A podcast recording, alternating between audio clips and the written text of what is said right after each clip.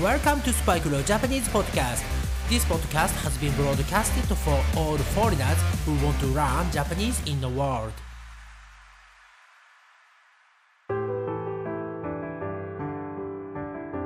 世界中の皆さん、こんにちは、こんばんは、おはようございます。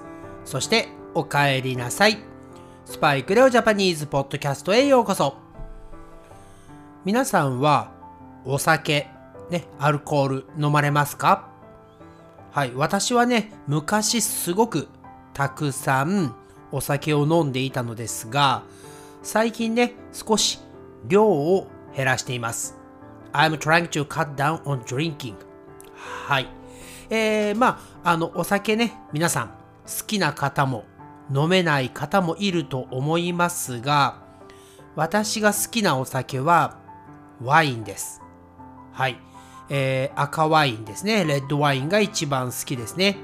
あとは、ハイボールというお酒が日本にはあるのですが、ウイスキーをね、炭酸で割る。はい、割るというのは、ウイスキーに炭酸飲料ですね。炭酸水を入れて飲む。はい、それをハイボールと言いますね。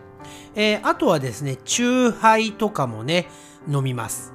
はい。えビールはね、私、結構苦手で、昔はよく飲んでいたのですが、もうね、本当にずっと飲んでないですね。1年に1回か2回くらいしかビールは飲みません。はい。えー、このね、ビールとか、あの、お酒を飲む、ね、えー、面白い英語を見つけました。えー、まあ、 English native speaker の方はご存知だと思いますが、 booze って言うんですよね。 booze。はい。あの、アルコールといってもね、あの、 injection とかするときの、あの、 sanitize のね、あのアルコールはダメですよ。はい。えー、お酒、ワインとかね、はい。今言ったビールとか、ハイボールとか、ああいうお酒のことをブーズっていうらしいですね。そして飲む場所ですね。パブとかバーとか居酒屋も入るのかな。それをブーザーというらしいです。ですから、英語ですとね、えー、I want to booze at the boozer とかね、はい、言うみたいで、もしね、この言葉を知らなかったら、この人何言ってるんだろうと思ってしまったと思います。ですから、皆さんもね、えー、日本語のスラングもね、ぜひぜひどんどん覚えていってください。えー、前にですね、違うエピソードで、まあ、スラングのね、レッスンとかもやりました。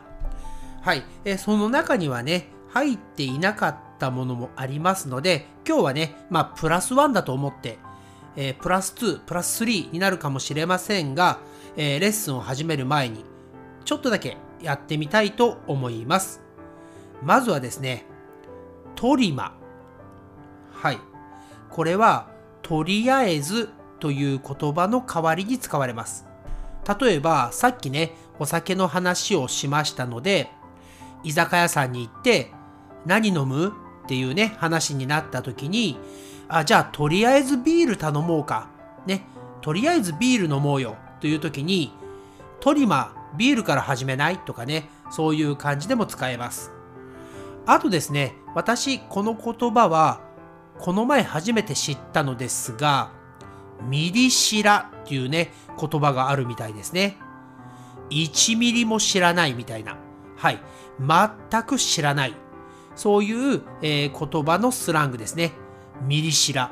はい。ちょっと面白い表現だなと思いましたが、えー、まあね、この表現を使った VTuber さんがですね、炎上してしまいまして、えー、まあ、叩かれるというのですが、まあ、クリティサイズ、ね、えー、コンデムされている状態ですね。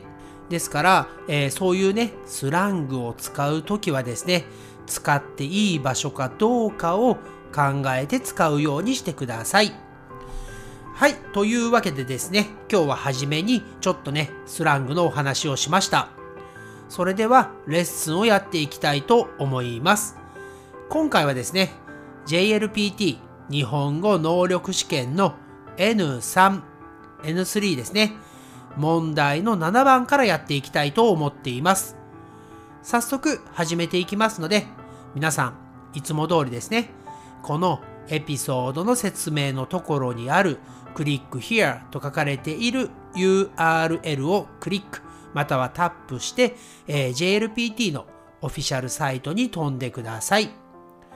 そして今回は N3 をやりますので真ん中のパープル紫のバーをクリックまたはタップして問題例を出して一番下にあるね次へと書いてあるところを問題の7番になるまでクリックまたはタップして問題の7番を出してください。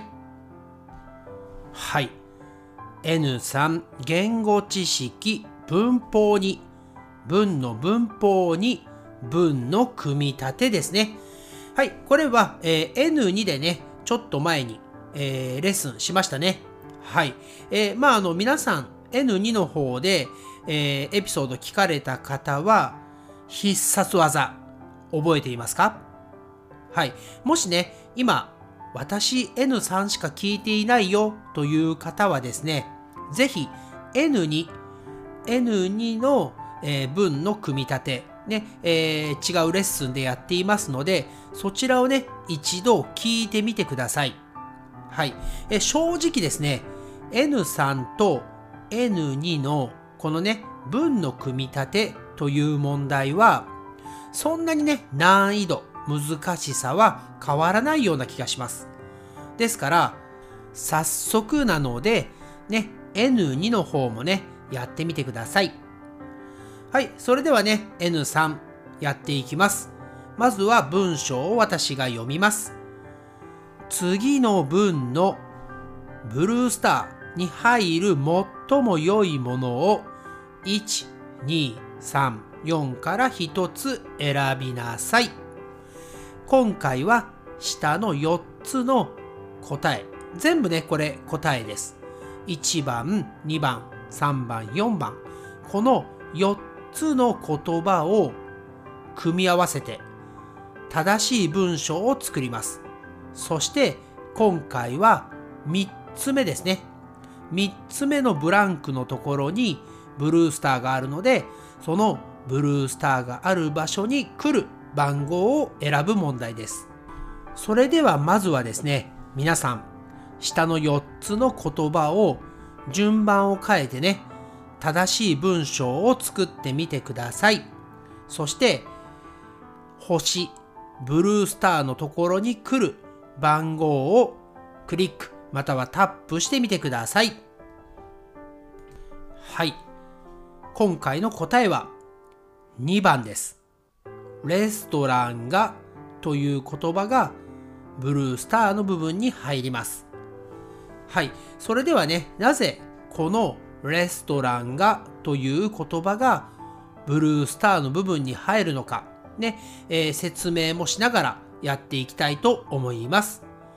えー、先ほど言いました N2 のレッスンでやった必殺技、ね、スペシャルメソッドですね。まずはですね、こういう問題は一番最初のブランク、アンダーバーですね。それか一番最後のアンダーバー。そのどちらかに下の4つの1番、2番、3番、4番の言葉を入れる。はい。そして真ん中のね、ミドルの2つはですね、後から選ぶ。はい。それが一番やりやすいと思います。今回の場合はですね、まず先週と言っていますね。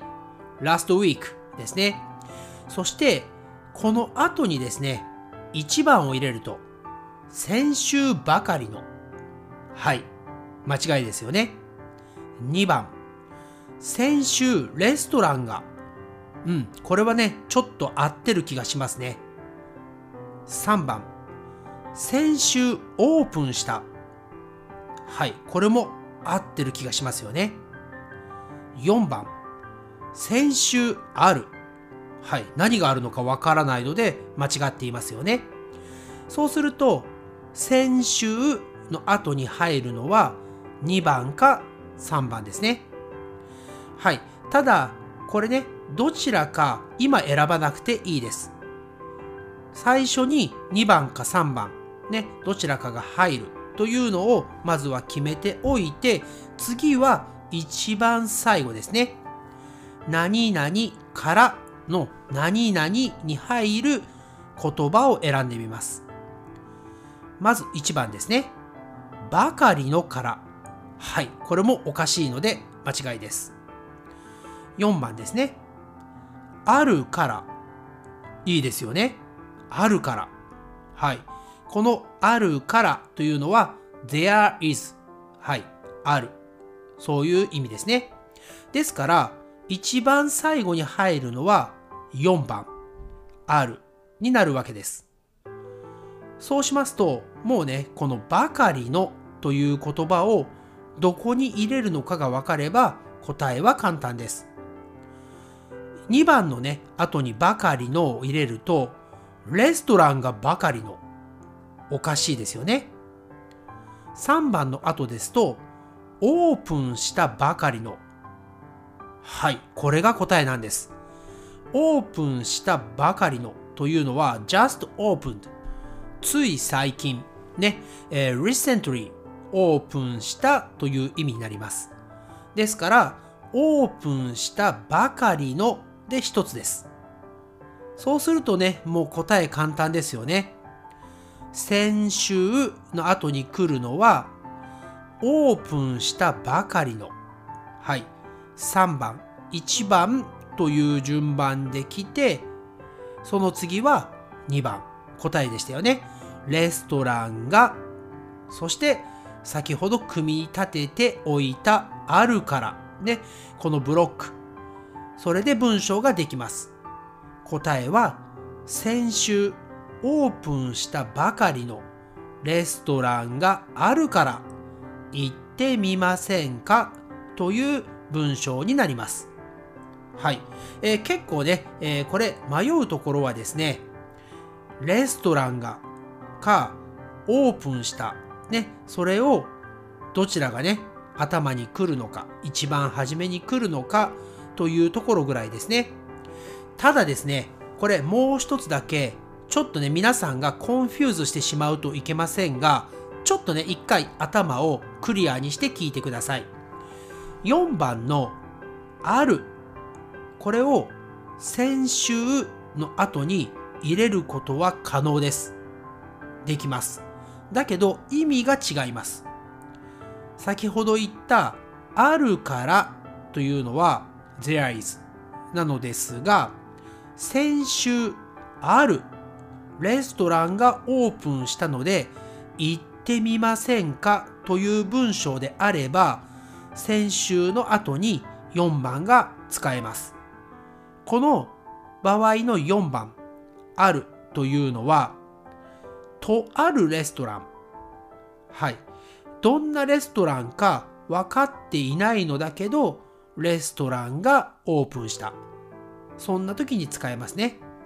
えー、他の使い方ですと、先週、ある有名な野球の選手がそのレストランに行ったらしいですよというと、名前とかね、どこのチームでプレイしているとか、そういう information、ね、そういうのがなくても人に話すことができます。